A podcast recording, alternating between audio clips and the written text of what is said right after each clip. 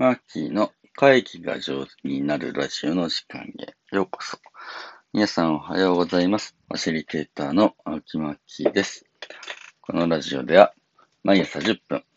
私、ファシリテーターの青木マーキーが会議が上手になるコツをお届けしております。えー6月9日水曜日朝の配信です。皆さんいかがお過ごしでしょうか？えー僕は昨日ですね、日本会議進行した、えーオンライン会のね、お仕事があったんですけれど、というかまあ、午前中一本のね、仕事ね、うん、うまくいかなかったですね。いやー、ダメだったわ。という朝です。はい、えー反省中ですね。うまいこといく感じが途中まであって、もう最後ね、あの、2時間だったんです2時間で、あ、これで、これで、いい感じで収束する。よっしゃーみたいなところでドカーンって爆発が起きてね。うん。今、その、目下、あの、うまくいかなかったというか、自分なりの反省点を洗い出しているところです。まあ、そういう回もありますね。そうやな。うーん。やっぱり前半でもっと、もっとテンポよくいかないと、後半、あの、山が来た時に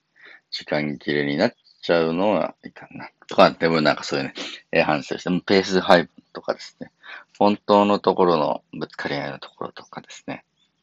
最後の最後でぐるっとひっくり返っちゃう感じとか、うん、生ものを扱う難しさを感じております。はい。これが昨日の前、ね、え午前中のお仕事。午後のお仕事は比較的ですね、えー、まあ、あの、終わった仕事、前にやった仕事の反省会みたいな感じでね、どうだったかなというふうなところでありました。これも、まあまあ、大変なお仕事ではあったんですけれど、370人、えーの、新入社員がやってくると。で、その370人全員で参加型の新入社員研修をしたいというふうなオーダーの仕事だったんですね。これは、これで、あの、自分が役に立てたなというふうな感じもあったので、本当ありがたいなというところです。まあ、うまくいく仕事もあれば、そうでもない仕事もあるぞというふうな感じですね。はい。えー、まあ、うまくいかなかった仕事からね、やっぱり学んで自分の力が足らなかったなと思ったり、えー自分の組み立てがね、もう少しだったなと思ったり、えーして、えーもう一回、あのね、再スタートを切るしかないですね。で、うまくいった仕事からもですね、そこからもやっぱり学んで、えー次のステップに進んでいけたらなというふうにして思っております。その370人のね、えーたくさんの新入社員の方の、うん、参加型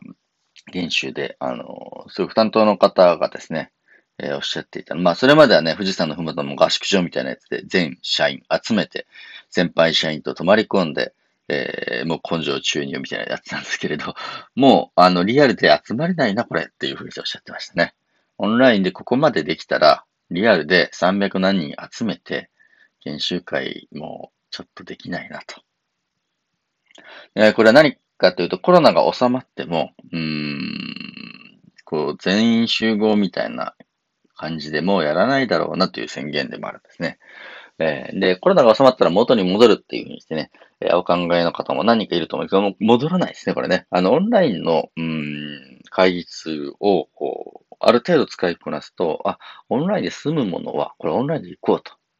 で、リアルでしかできないことをリアルでやろうと。いうふうな感じのね、えー、流れになっていくというふうにして思いますね。で、えーそういった意味でも、オンライン会議のやり方、あとね、まあ、本当に大切な会議をリアルでどういうふうにね、えーやっていくのかなというふうなことの切り分け。で、えーおそらくですけれど、これは SNS とか日常のみんなの、なんていうのね、動きをお互いに共有するみたいなやつは、あの、会議はいちいちしなくても、あの、社内 SNS とかですね、それぞれの、あの、ワークツールみたいなもので、えー普段のお互いの動きが動きよく見えてれば、いちいち会って会議しなくてもいいぞ、みたいな感じのね、時代にもなってくるだろうな、というふうにして思います。会議というのは、やっぱり一人一人のね、皆さんのお時間を取る、えー取ってしまう。えーエネルギーも、労力も取ってしまうので、なるべくね、無駄な会議は減らして、えー本当に必要なね、えー力を注力すべきところにエネルギーを注ぐという風な感じのね、えー時代になっていくだろうなという風にして思った朝でありました。というわけで今日はですね、あの、コロナが収まってもオンライン会議収まらないぞというふうな話。これをね、何人もの方がおっしゃってますので、えー、このオンライン会議ツール、うまいことを使ってですね、やりましょう。まあ、ただね、あのー、その、300人の新入社員の方々も、口々にリアルでやっぱり会いたいな、というふうにしてね、言ってたみたいですね。えー、これはね、まあ、あの、大人数をいっぺんに集めるってのはもう時代的に難しくなってくるので、それでオンラインの研修でやりました。いくつかのグループに分かれて話し合いをしました。で、その分かれたグループの小さい単位で、やーってリアルで、え、フォローアップを兼ねて会うみたいな感じだと、感染リスクもそんなに高くなく、うん。あの、大感染にはね、繋がらないような会い方。本当に会いたくなったなという人とリアルに会いに行けるみたいな感じの仕掛けになるんだろうなというふうにして思います。